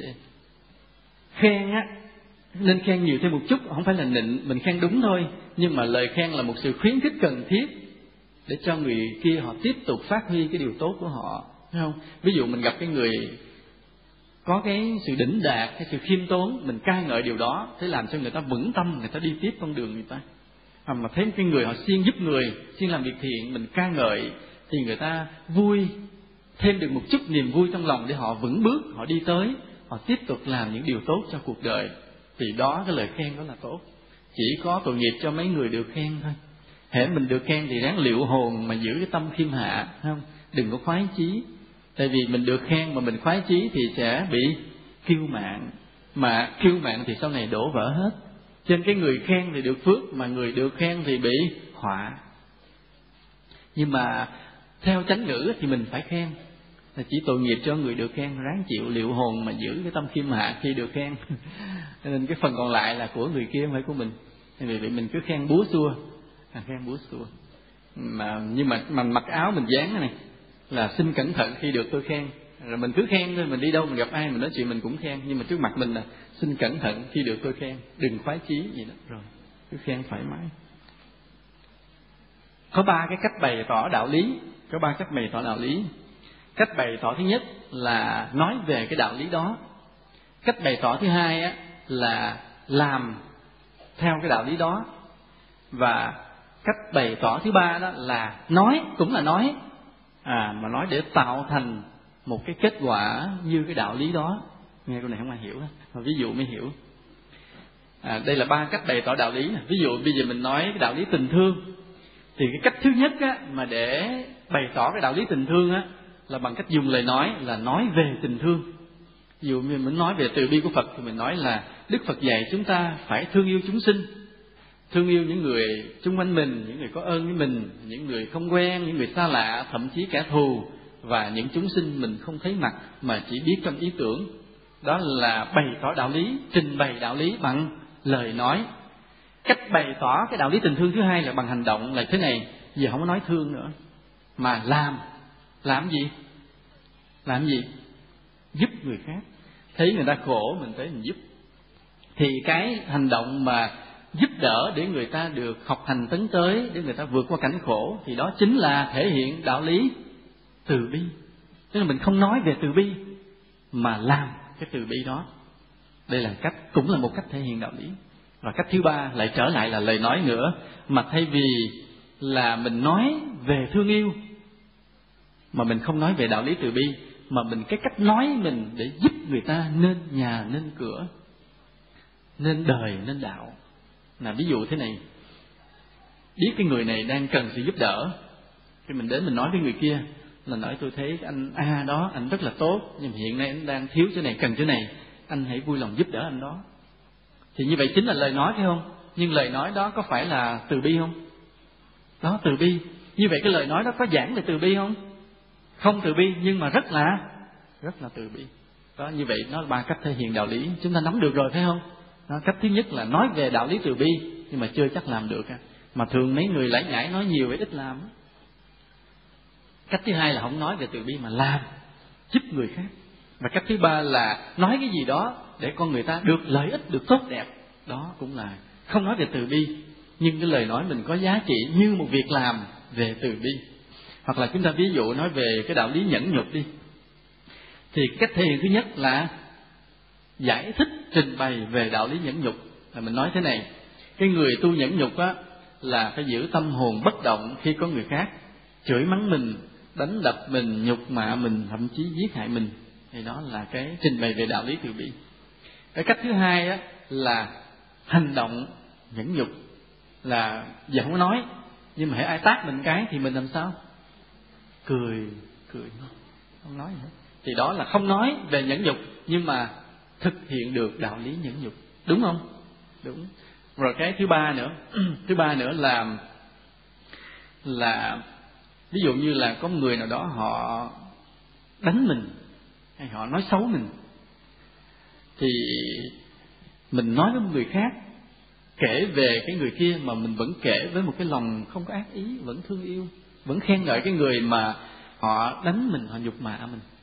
Thì cái lời nói đó là lời nói nhẫn nhục tại vì không có giận, không giận được, không có giận nên mới nói được cái lời tốt về cái người mà họ đã cư xử xấu với mình. Thì đó chính là lời nói của sự nhẫn nhục. Phải không? Đồng ý không? Vậy ba cách trình bày thể hiện đạo lý. Quý phật tử nắm được rồi, phải không? Giờ ví dụ một cái đạo lý nữa để cho chắc ăn. Ví dụ đạo lý can đảm, thì thứ nhất là mình trình bày giải thích về cái can đảm. Mình nói thế này, cái người can đảm là người không sợ sệt, dám dấn thân vào cái chỗ nguy hiểm để làm những điều tốt. Những điều tốt. Phải điều tốt mới gọi can đảm nha. Điều xấu thì gọi là gì? Cũng vậy đó cũng dám dấn thân vào cái chỗ nguy hiểm để làm một việc gì đó. Nhưng mà nếu mình làm việc tốt thì mới gọi can đảm mà làm việc xấu thì gọi là gan thằng ly. Nó vậy thôi à. cho nên mình phải can đảm đừng gan lị. Ví dụ như là có một cái đám cháy bừng lên à, trong đó mình thấy có tiếng nít khóc ở trọng thì ai cũng sợ, nhưng mà có một người đó vừa trí tuệ mà vừa can đảm. Cái là nhúng đặng cái áo nào đó vào trong cái thùng nước, rồi cái phủ lên người mình là xông qua đám lửa chạy vào để đi tìm đứa bé có tiếng khóc trong nó bưng ra. Thì đó gọi là hành động can đảm mà không nói. Không nói về can đảm, nhưng đang hành động can đảm. Đó là vì cái thứ ba là lời nói của sự can đảm. Là ví dụ như người này biết được cái tệ đoan của xã hội có những người xấu, có nhiều thế lực, thì người này dám đấu tranh trên báo chí gắn lên tiếng để cho tìm cái dư luận đồng tình mà chống lại cái xấu đang hoành hành trong cái xã hội. Thì cái người như vậy dễ chết, dễ mất mạng lắm. Vì những cái thế lực mà xấu, họ đang có tiền, có bạc, họ giết liền. Nhưng mà mình dám nói không sợ nguy hiểm, thì đó là cái lời nói của sự can đảm. Nó giống như một hành động mà xông vào lửa cứu người vậy. Đó vậy đó là ba cách thể hiện đạo lý. Thì như vậy, trong ba cách thể hiện đạo lý đó, có một cái thuộc về hành động, mà hai cái thuộc về thuộc về lời nói. Thì ở đây đó, người đệ tử Phật chúng ta phải làm cho được ba điều này. Cả ba cách hết, chúng ta phải giỏi hết cả ba cách thể hiện đạo lý. Tức là ví dụ ai hỏi về một đạo lý từ bi, mình đều phải biết trả lời, giải thích, trình bày, rành mạch. Nhưng mà trong cuộc sống của mình, thực sự mình đã làm được rất nhiều việc từ bi thương người giúp người. Và trong cái lời nói của mình khi mà không nói đạo lý, thì chỉ nói những lời để đem lợi ích cho người khác. Vì đó là lời nói của lòng từ bi. Và người phật tử mình, người đệ tử phật, là xuất gia hay tại gia, đều phải sở trường bản lĩnh thông thạo, giỏi vắng cả ba cách thể hiện đạo lý như thế hết. Được không? Được không? Sao xìu xìu quá à? cái quan trọng trong bát chánh đạo là cái lời nói phải có ích lợi cho người khác thì mới tạo thành công đức được. Chứ còn mình nói ra cái lời mà người nghe không có ích thì mình không có cái phước. Mà trong bát chánh đạo chúng ta đã quy định hẳn thế này, là tu tập chánh ngữ là mỗi lời nói ra đều phải thành cái phước mới nói. Hễ mở miệng nói mà không thành phước đừng nói. Đó đó là tu tập chánh ngữ. Như vậy nào giờ mình có để ý cái chi tiết này chưa? Chưa phải không? Đó là vì nào giờ chúng ta chưa biết tu tập chánh ngữ trong bát chánh đạo còn từ đây về sau, mình đã biết tu tập, chánh ngữ trong bát chánh đạo thì chúng ta nhớ cái tiêu chuẩn thế này. Là bảo đảm cái lời nói ra đem lợi ích cho người. Còn nếu lời nói ra không đem lợi ích cho người thì im lặng. Biết im lặng là tu tập chánh ngữ lúc đó. Còn lúc cần phải nói để có lợi ích thì phải biết nói. Đó cũng là chánh ngữ, nhớ như vậy. Chúng ta làm sao là nói những gì cũng biết nhưng mà làm cho đạo lý hiện diện được trong cuộc sống này. Con người ta mọi người xung quanh mình khi thấy mình sống khi nghe mình nói họ lần lần trở thành người tốt hết. Đó là chánh ngữ trong bát chánh đạo. Là mình làm á còn mà muốn mà truyền giảng đạo lý á, thì phải có đức lớn một chút người ta mới tin phục.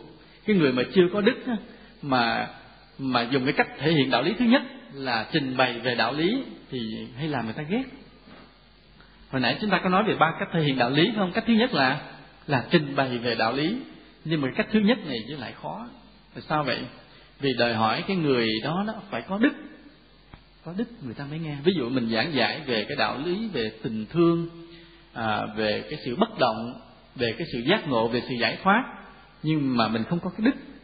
Người ta người nào giờ chung quanh ta không có tin mình nó thấy mình thường mà mình nói những cái đạo lý cao siêu thì người ta ghét người ta lại bực. À, bực không hay đâu. Cho nên cái cách thứ nhất cho coi lại đòi hỏi cái đức lớn. Còn hai cái cách kia đó là mình thể hiện á thì vậy chứ là dễ làm. Đây là điều chúng ta cẩn thận. Trên từ đây về sau ví dụ như mình có muốn trình bày cái đạo lý cho mọi người biết cho những người xung quanh cho người thân mình biết thì phải cẩn thận coi chừng cái đức của mình. Nếu lúc đó là tới lúc cần phải nói về đạo lý mà nhắm mình chưa đủ đức thì phải niệm phật cầu nguyện phật gia hộ thêm rồi hãy trình bày. Chứ còn không sẽ khiến người ta bực bội, người ta coi thường mình. Và mình cũng mang họa vì bị cái lỗi khoe khoang. Chúng ta cũng nói với nhau là lời nói thì ít tốn sức, nhưng mà tạo tội hay phước còn hơn cả lao động chân tay. Ví dụ như mình muốn tạo tội, mình ra mình quánh người ta một cái mai mốt mình bị quánh lại. Tội như đó là thường.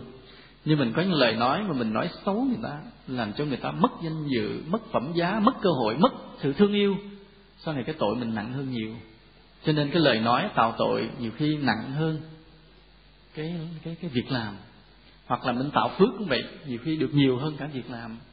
Cái lời nói rất là quan trọng. Nên chúng ta cẩn thận về lời nói, về ngôn ngữ, về bài viết, về sách vở mà mình truyền bá, vì cái đó nó tạo ra hiệu quả rất là lớn trong cuộc đời này. Có những người mà vĩ nhân hay những danh nhân, khi cái lời nói họ khéo thì họ có thể thay đổi cả cái quan niệm, cả cái văn hóa của thế giới luôn. Tức là nào giờ, ví dụ người ta tôn sùng ông vua, họ nói một cái là không tôn sùng vua nữa, tôn sùng dân, ví dụ vậy. Là những người khéo thuyết phục, thay đổi cả cái văn hóa thế giới luôn. Chúng ta có mấy cái tiêu chuẩn tạm thời thế này. Ví dụ như mình khuyến khích người khác làm điều tốt thì mình được hưởng khoảng một phần tư công đức đó. Ví dụ như mình nói người ta, thấy cái người nghèo mình rủ thôi đi, giúp cái người nghèo đó đi thì người kia họ nghe lời mình họ bỏ tiền họ giúp. Thì cái người mà bỏ tiền nó được phước. Sau này mình hưởng được một phần tư công đức của người đó. Cái lời khuyến khích, tức là làm giám đốc đó. Giám đốc là hưởng được một phần tư của giám làm. Còn ví dụ mà người ta làm rồi mình mới biết cái mình khen, thì mình được một phần mười công đức của người ta. Tức là công đức tùy hỷ. Thấy ai làm điều tốt, mình khen ngợi thì được hưởng một phần mười. Mà muốn mà khen là thế này sống trên đời này đó, thường thường mình phải học thuộc lòng khoảng 10 cái chuyện của các danh nhân, thánh nhân, vĩ nhân trên thế giới. Đến chi vậy? Để mình thường hay kể cho người khác nghe, cho con cháu nghe. Đó cũng là một cách khen đó, thấy không? Đó là một cách khen đó. Mình kể về cuộc đời của những vĩ nhân, những thánh nhân, làm cho người khác họ khâm phục, thì mình được một phần mười công đức của thánh nhân đó. Sướng không? Sướng vô cùng, bởi vì lời nói dễ tạo phước, dễ tạo tội là vậy đó. Cho nên ở đây là chúng ta phải thuộc lòng ít nhất 10 chuyện của các danh nhân, vĩ nhân trên thế giới. Đây ai thuộc được 10 chuyện người giơ tay lên? Có ai không? Ai được năm chuyện? Ba chuyện? Một chuyện thôi. Một chuyện thì có một đức phật, phải không? Ít ra mình cũng thuộc được chuyện đó. Là vậy chúng ta thấy mình hời hợt, phải không? Là mình tu tập chánh niệm, chánh ngữ chưa kỹ là vậy đó, nên phải thuộc khi chúng ta nói chuyện với mọi người đó, mình cẩn thận tránh những cái cách nói mà bí hiểm, khó hiểu quá. Làm cho người nghe họ phải suy nghĩ, họ phải động não, họ phải ngơ ngác, họ phải buồn ngủ. Cũng không phải là chánh ngữ. Chánh ngữ mình phải nói thế nào mà chắc là cái người nghe họ hiểu rõ ràng, để họ thoải mái. Không suy nghĩ nhiều mà vẫn hiểu rõ, thì đó cũng là chánh ngữ. Cái sự tương quan giữa lời nói và tư tưởng như thế này. Có một nhà tư tưởng nói thế này, suy nghĩ kỹ những điều mình muốn nói nhưng đừng nói hết những điều mình nghĩ. Đây là một cái khôn ngoan. Mình nghĩ thì nhiều, nhưng mà nói ít. Đừng nói hết những điều mình nghĩ, nó khôn ngoan. Rồi cái điều tương quan giữa tư tưởng và lời nói thế này là một nội tâm tốt thì sẽ cho ra những lời nói tốt. Vì vậy là chúng ta phải tập tránh tư duy là vậy đó, để tạo thành một nội tâm tốt. Thì chắc chắn những lời nói chúng ta buông ra thì sẽ là những lời nói tốt. Còn có những người có một nội tâm xấu mà nói ra những lời nói tốt có không? Có. Đó là họ giả dối, họ che đậy bền không không. Nghĩa là dù họ nói tốt đó, nhưng rồi thời gian cũng sẽ phơi bậy hoặc là cái người mà có trực giác đó, họ không cần thời gian. Họ nhìn vô họ đoán ra liền. Mặc dầu cái người kia nói thao thao bất tuyệt về đạo lý thánh hiền, nhưng mà cái người có trực giác, nhất là phụ nữ á, nhìn vô cái nghi liền. Nói người này như nổ à. Không phải thiệt còn nhưng mà đây chúng ta chắc ăn thế này, là hễ một nội tâm xấu mà ráng nói những lời nói tốt thì thời gian cũng lột trần, cũng phơi bày. Có khi cái thời gian đó nó kéo dài tới năm chục năm người ta mới biết sự thật. Có khi cái người đó chết rồi người ta mới biết sự thật. Nhưng cũng có khi một hai năm người ta biết sự thật. Nên cái quan trọng nhất, chắc ăn nhất là chúng ta ráng thanh lọc nội tâm của mình bằng tránh tư duy cho tốt. Để khi chúng ta nói cái lời nói nhẹ nhàng, hiền lành, tốt nó là một cái điều chân chính không phải là cái phù phiếm che đậy gian dối. Đây cẩn thận như vậy. Cái thái độ mà khi nói cũng là một loại ngôn ngữ. Cái thái độ mà khi nói cũng là một loại ngôn ngữ. Là ví dụ như mình mình gặp cái người đến nhà mình gặp bữa, bữa cơm ăn cái mình nói mời bạn ăn cơm. Nhưng mà cái thái độ của mình á là người ta biết là mình mình muốn cho ăn hay không thấy không? Ví dụ như là mình à mời ăn cơm mời mời ví dụ cái thái độ á, cái người ta vô ăn được, còn mình lạnh như tiền mời ăn cơm. Là cái tương quan giữa lời nói và việc làm thế này, có khi nói và làm giống nhau, có khi nói nhiều hơn làm, có khi nói ít hơn làm, có khi nói mà không làm được. Phải không? Đó là những tương quan như vậy. Có khi ví dụ như cái người đó nói về từ bi, nhưng mà họ rất là từ bi, rồi nói và làm giống nhau. Rồi có khi nói nhiều hơn làm tức là nói thương người ta dữ lắm, nhưng mà thực sự thật thì cái tâm mình thương nó ít. Có khi là nói ít, làm nhiều, là có những người như vậy á, họ không thành nói, nhưng mà ráng lặng lặng làm. Thì đây là những người đáng sợ, vì những người kiềm chế cái lời nói mình được, mà để thực hiện cho xong, rồi mọi người mới biết đây là người có bản lĩnh, có sức mạnh nội tâm. Đây là điều chúng ta nên tập cái người này, tức là nói ít mà làm nhiều. Giấu bớt những cái việc mình làm, không nói nhiều hoặc là nói mà không làm được, thì đây là tệ nhất. Nổ cho đã, không chịu làm hết trơn. Có một điều nữa, nói sớm thì hay làm trở ngại cái việc làm. Nói sớm hay làm trở ngại việc làm. Ví dụ như mình muốn làm tỷ phú, mình đi mình nói hết trơn. Nó gặp ai cũng nói là, tôi tôi đang tính làm tỷ phú đó. Anh có gì cần không? Thấy không? Nữa tôi giúp đỡ anh này cái nọ. Thì làm được không? Không. Nên thôi, làm thinh cái làm nín dùng cứ lo làm. Chừng nào làm tỷ phú rồi hãy nói. Để làm xong rồi mới nói, như vậy nhưng mà có cái lạ thế này có khi mình khuyến khích người khác làm họ làm xong rồi mình mới làm được. Có cái nhân quả đó nữa. Là có khi cái điều đó rất là tốt mà mình chưa làm được. Nhưng mà mình rất là thích rất là quý.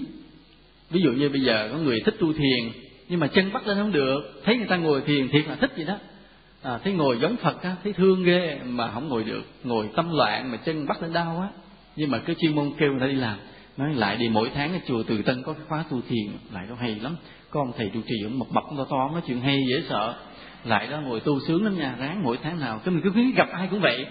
Thì cũng thời gian cái mình bắt chân lên tu được. Đó là do là những cái điều tốt khuyến khích người khác làm, rồi mình sẽ làm được. Chúng ta nói một chút về ngôn ngữ trong âm nhạc và thi ca.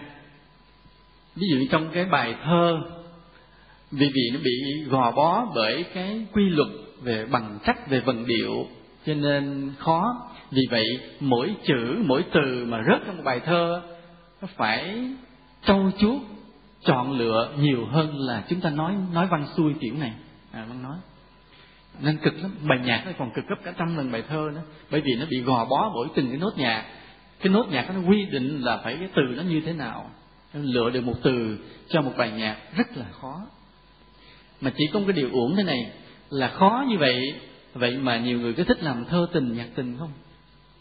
Như hôm qua vậy, hôm qua chúng tôi vừa bước ra khỏi cái nhà thì chúng tôi nhìn qua cái à, bên phía nhà hàng xóm, chúng tôi thấy một cái show trình diễn âm nhạc. Thì cũng tò mò, tại mình thấy cái màn hình nó hiện nó đẹp quá, ánh sáng, âm thanh nào đó hiện rất là hay. Thì trên đó có một cô ca sĩ chính hát và có mấy cái người họ họ múa minh họa đó, là họ nhảy nhót uốn éo rồi thì trong cái cô ca sĩ chính là nhìn thì gương mặt cũng rất là xinh rồi cổ cầm cái micro rồi cổ lắc qua lắc lại, cổ uốn éo, cổ nhảy nhót, cổ hát. Thì chúng tôi mới thấy là một cái show trình diễn như vậy rất là cực, dàn dựng cực lắm, phải không? Tập luyện nè, rồi cái bao nhiêu người là đạo cụ nè, âm thanh, ánh sáng trình diễn, rồi phải vận động, quảng cáo, bán vé, tập luyện phải nói rất là vất vả. Để trình diễn một bài nhạc khoảng 5 phút 10 phút, thì tập cái bài đó phải mấy tháng, dàn dựng cực khổ. Nhưng mà khi lắng nghe nội dung thì là gì? Thì chúng tôi nghe cái câu gì nè? Là cái gì đó, anh hẹn, anh không đến, anh xù em, ôi cái em em, anh anh. Chúng tôi mới nói thiệt là thiên hạ phí công phí sức, phí công phí sức. Công lao đó mà để cho cái cô đó có đứng lên đó, mà cô nói về cái điều thiện ha, đi làm việc thiện, giúp người nghèo, tình thương nhân loại, thì thiệt là có giá trị. Đổ công ra rất là đáng tiền. Còn đổ biết bao nhiêu công lao, cho bài nhạc mà nói gì hẹn hò không thành, rất là uổng phí đó, phải dàn dựng cực khổ, âm thanh ánh sáng, bao nhiêu người múa nhảy nhót minh họa. Ca sĩ đứng cầm micro lắc qua lắc lại mà nói con người hãy thương yêu nhau đi. Như vậy thì rất là hay, phải không? Chứ uống qua uống lại còn nói gì đâu. Nên phí phí. Nên đây là điều mà người đệ tử Phật chúng ta phải hiểu điều này. Khi chúng ta sử dụng cái nghệ thuật, thì nên nhớ là phải tải được đạo lý trong đó. Để cho cái người thưởng thức cái nghệ thuật đó, họ phải thêm được đạo lý vào trong tâm hồn họ chứ đừng để mà thưởng thức vui chơi. Đó, thì nhắc nhở những nhà thơ những nhạc sĩ thi sĩ nhạc sĩ vậy là phải luôn luôn có cái tính giáo dục.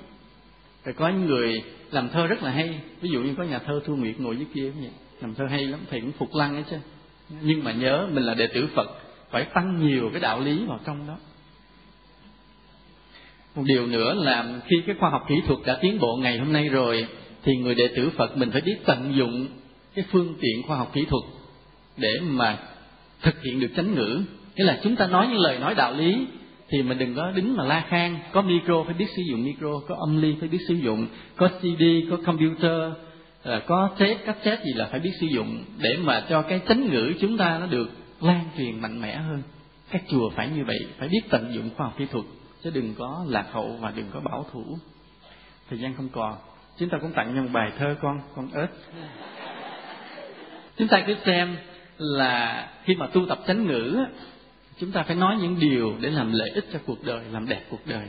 Còn nếu cái lời nói ra mà không làm lợi ích cho người, không làm lợi ích, không làm đẹp cuộc đời, đừng nói.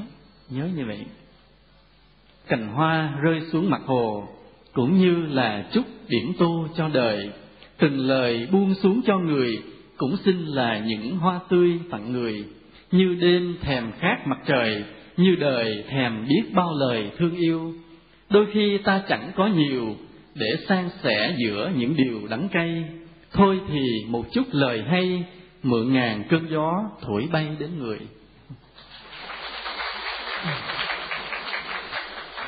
Có một cái chánh ngữ mà nãy chúng ta nói là khi mình khuyến khích người khác làm cái điều thiện thì mình được hưởng à, một phần tư công đức. Hiện nay chúng ta có một cái phật sự rất là đẹp, ráng rủ nhau các cái chùa từ tân ví dụ một đồng hai đồng một bao xi măng hai bao xi măng á. À, nhất là những người nào mà khá giả có điều kiện vậy mình đến mình mình dụ dỗ người ta. Mình rù rì mình thì thầm lôi kéo người ta. Đó, để sớm cho thầy trụ trì đi thực hiện được cái phật sự mà thầy đang phải nặng lòng lo lắng là có một cái chỗ để tu tập cho nó tốt đẹp hơn. Vì hiện nay chúng ta tu tập chứ cũng còn hơi vá víu chưa đủ điều kiện lắm nên đây cũng làm công đức à, sắp tới chúng ta có cái lễ lớn trong đạo Phật là lễ lễ thành đạo phải không? Lễ thành đạo. Đối với chúng tôi lễ thành đạo mới thực sự là ngày Tết của đạo Phật mới thực sự là ngày Tết của nhân loại. Là vì sao vậy? Bởi vì chính vào cái ngày mà Đức Phật thành đạo cái đêm mà Đức Phật thành đạo đó tự nhiên giữa thế gian này trong tâm hồn của một con người bừng lên cái chân lý tuyệt đối bừng lên ánh sáng giác ngộ kể từ đó, bóng đêm từ từ lui ra. Ánh sáng từ từ lan tỏa. Đó mới là bình minh của nhân loại. Cái ngày mà đức phật thành đạo mới là ngày bình minh của nhân loại. Thì đó mới là ngày đáng để cho chúng ta tôn vinh ca ngợi tưởng niệm, tôn thờ, làm lễ. Đó mới là quan trọng. Và chúng tôi muốn là mọi người phải hiểu cái ý nghĩa quan trọng của ngày lễ thành đạo. Chúng ta tôn vinh cái ngày sinh của đức phật này chúng ta được cái phước là mình hay được người ta mừng lễ sinh nhật. Còn nếu chúng ta tôn vinh ngày thành đạo của đức phật á, thì sau này chúng ta được cái phước là sẽ sẽ đắc đạo. Nhớ như vậy. Chúng ta tôn vinh ngày thành đạo của phật thì sau này chúng ta mới được đắc đạo. Nhưng mà nếu chúng ta coi thường cái lễ thành đạo tức là trong tâm mình không có cái nhân của sự đắc đạo vì vậy chúng ta phải xem cái lễ thành đạo là một cái ngày tết quan trọng trong đạo phật ngày tết quan trọng hơn tất cả những ngày lễ khác. Chúng ta phải tôn vinh, phải làm cho ngày lễ này trở thành một cái niềm vui lớn chung của mọi người. Vào cái ngày đó, chúng ta phải mặc đồ đẹp, đi vô, đi ra, đi thăm hỏi nhau, tặng quà, gửi thiệp nhau. Để nhắc mọi người nhớ là ngày này, hơn hai năm trăm năm trước, đã có một con người đạt được sự giác ngộ tuyệt đối vào trong cái ngày thành đạo mà mình mặc đồ đẹp, mình tặng quà, mình tặng thiệp là mình nhắc cho tất cả mọi người hiểu cái ý nghĩa đó. Vì vào đây, cái ngày này hơn hai năm trăm năm trước, ánh sáng đã đến với trần gian này. Cho nên chúng ta phải xây dựng cái ngày thành đạo thành một cái lễ long trọng, lễ lớn. Chúng ta không đến chùa dự lễ được thì ở nhà mình mình cũng phải thắp hương tưởng niệm và ngày đó phải tổ chức cho thật là vui. Và ngày đó chúng ta phải gặp nhau phải vui mừng đối xử tốt và chúc nhau những câu chúc tốt đẹp nhất. Chúc tốt đẹp nhất là chúc gì? Ví dụ như là thường tết mình là chúc à, anh năm mới an khang thịnh vượng ăn ra mừng có cầu gì được nấy không? Là giàu sang xinh đẻ ờ bây giờ không được xinh đẻ nữa. Ê, nghĩa là chúc nhau đủ điều tốt đẹp nhưng mà đều là những lời chúc tầm thường. Có một lời chúc cao quý nhất là thế này. Ví dụ hôm nay là ngày thành đạo tôi xin chúc bạn sẽ được đắc đạo. Đó là lời chúc cao quý nhất trong tất cả những lời chúc. Nên từ đây về sau mà vào ngày thành đạo, chúng ta gặp nhau, chúng ta chắp tay hoa, chào nhau và xin chúc chị sẽ đắc đạo. Đó là lời chúc tốt đẹp nhất trong mọi lời chúc. Và như vậy, để kết thúc cái bài giảng chánh ngữ này, chúng tôi cũng xin chúc tất cả quý cô quý phật tử là sẽ đắc đạo. Nam mô bổn sư thích ca mâu ni phật. Còn một mớ câu hỏi quá chừng là thế cũng phải trả lời chút. Trả lời sơ sơ chút thầy hiền dạ với kệ hôm nay ở lại trẻ trẻ chút thầy hiền. Có đọc được một uh, quyển đạo phật của một đại đức Pia CC gì đó? À, có nói đến là những thành quả chúng ta đạt được là do chính bản thân chúng ta chứ không có nhờ một thế lực siêu nhiên nào không đề cập đến việc gia hộ của ơn trên của chư thiên. Thì như vậy là hơi khác quan điểm của thầy vậy con phải hiểu vấn đề như thế nào? Thôi nữa chết mình biết à. Sự thật chúng ta thấy có một cái sự tương quan lớn lắm giữa cái, các vị bồ tát, các vị phật với mình. Chứ không phải là đức phật là khi đắc đạo rồi cái là nhân quả ai nấy chịu không có đâu. Luật nhân quả không phải cứng nhắc. Luật nhân quả không có cứng nhắc như vậy đâu. Ví dụ bây giờ chúng ta gặp một người ha, người nghèo quá. Có hình nói bây giờ con nghèo quá, ngài cho con xin ít tiền để con làm bốn làm ăn cái mình nói nhân của ai nấy chịu, ráng đi làm phước mai mốt có tiền. Vậy đúng không? Không, cho người ta ít cái đó. Thì cái cho đó làm cái điều có thật trong cuộc đời này không? Có, trong đời này người này vẫn cho người kia là bình thường, chứ đâu phải là đợi làm phước rồi mình mới làm ra tiền đâu, phải không? Trong đời này cho nhau vẫn là chuyện bình thường. Cũng vậy, chúng ta có cái nhân duyên gì đó mà để được sự gia hộ của phật cũng là một chuyện rất bình thường. Đừng đem tiền ở đây, chỗ này giảng mà. Xin thầy nghỉ giảng vào ngày mùng một, ngày rằm để chúng con dễ nhớ hơn nhưng mà không nhằm ngày chủ nhật á, có nhiều người mắc đi làm, có nhiều người đi làm thích có ngày chủ nhật hơn nha. Hy sinh vì đại nghĩa này. Sau khi chết đốt thành tro bụi việc đem lên núi cao rải xuống bốn phương hoặc rải xuống biển có nên chăng? Rất là lý thú. Không biết nên hay không, nhưng mà nghe rất là lãng mạn. Khi cúng kỵ, có nên đốt vàng bạc, quần áo vàng mã cho người chết không? Cái việc mà cái người chết mà có quần áo không để xài á, nó thuộc về nhân quả nữa nhân quả. Bởi vì mình không, mình hay nói là người chết là mặc áo giấy đó, mình hay đốt xuống. Thật ra cái điều này trong nhân quả không chính xác lắm. Mà nhân quả chính xác là thế này. Ví dụ mình biết cái người thân của mình chết, mà có thể là báo mộng là nó thiếu quần áo mặc, thì mình làm một việc như thế này. Mình sẽ mua nhiều vải, mua quần áo, mình đến mình cúng chùa, cúng dường như quý thầy, quý cô. Mình đem quần áo đến mình tặng cho người nghèo, sau đó mình đến trước bàn phật, mình thắp nhang, mình nói câu này con xin đem những công đức này cúng dường này hồi hướng cho thân nhân con tên đó ở nơi cái cõi âm được lành lặn đầy đủ ấm áp quần áo thì tức khắc có liền. Tức khắc có liền. Cho nên mình muốn mà ở dưới người thân mình mà có video để coi đó thì mình đem video tới đây cúng. À, dưới đó phát nguyện ở dưới đó có video coi liền. Trước bửu điện thường nguyện cầu xin như kiếp sau được gặp Phật pháp làm thân sa môn vì nếu kiếp sau may mắn được thân người thì lời nguyện trên có được thành tựu không? Được chứ. Nếu người nào phát nguyện đi tu là đời sau được đó. Dĩ nhiên mình phải đòi hỏi thêm đủ cái nhân lành nữa, phải không? Vì vì mình phát nguyện mới là cái nhân thôi, còn cái duyên tạo thành cái sức mạnh nữa. Phải làm bao nhiêu việc phước nữa, chứ không phải lời nguyện là đủ đâu. Lời nguyện chỉ là một thôi, còn nhiều cái việc làm phước. Người nghèo khổ không có tiền của bố thí để tích tạo phước đức, ngõ hầu chuyển nghiệp ác từ quá khứ vậy có phương pháp nào giúp người quá nghèo đó tích tạo phước không? Đức phật đã từng trả lời câu này. Đức phật đã nói không ai nghèo đến nỗi không có gạo bố thí cho con kiến. Cho nên cái người mà mình nghèo á, trong khả năng ít của mình thì mình làm những việc phước rất nhỏ, cũng là bắt đầu làm. Chứ đừng có không làm, đừng đợi tới giàu. Nên là lúc khả năng mình ngang chỗ nào thì làm phước ngang chỗ đó, chứ đừng có đợi tới giàu. Thì từ từ phước tăng lên. Mà nó có nhiều việc phước mà không đợi tiền nữa, như nãy chúng ta nói là bằng lời nói đó nên mình khuyến khích người này giúp người kia mình khen ngợi người này, khen ngợi người kia. Mình suối người này làm điều tốt, người kia làm điều tốt. Đó cũng là bằng lời nói mà vẫn làm phước được. Bạn con ngủ ban đêm hay bị ma đè, ú ớ không nói không cười, quậy được phải làm sao để hết bị như vậy? Cái này là thế này, cái hiện tượng ma đè là có đó. Là khi mình ngủ ở chỗ mà có cái vong á, thì cái người đó, cái người âm nó lạ thế này. Họ chạm vào mình cái là mình mất điện. Cái hệ thần kinh mình không điều khiển tay chân được. Biết, nhưng mà không nhúng nhích tay chân được là bị cái điện của cái người của ma nó, nó cắt mất cái dòng điện của mình nó bị trung hòa. Cái tín hiệu ở trên não không truyền xuống tay chân được trên cái thần kinh mình không nhúng nhích được mà dầu biết hết trơn à phải không? Mà cái đó cũng là do cái phước cái uy đức mình chưa đủ nên ma lại gần mình được. Còn khi mà mình tu tập mà phước đức đủ rồi ma không dám lại gần. Hoặc là vậy vừa lại cần mình mình tỉnh liền là họ sợ liền. Nên vì vậy là đừng có tránh ế như mất công hết á nhớ ma cũng là chúng sinh, cũng là người chúng ta thương yêu.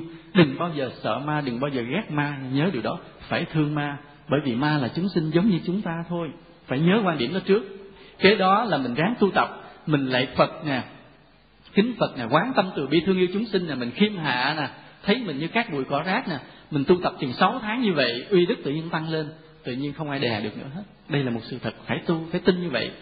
Quý thầy cũng vậy thôi. Quý thầy mới đi tu cũng bị ma đè ngoài nhưng mà tu thời gian tu đúng hướng rồi là không bao giờ dám cái chuyện đó nữa. Không dám. Như thầy trụ trì đây, đố ma nào mà dám lại gần lén phén. Dòm thấy người sống còn thấy kinh hồn chứ đừng nói mà ma.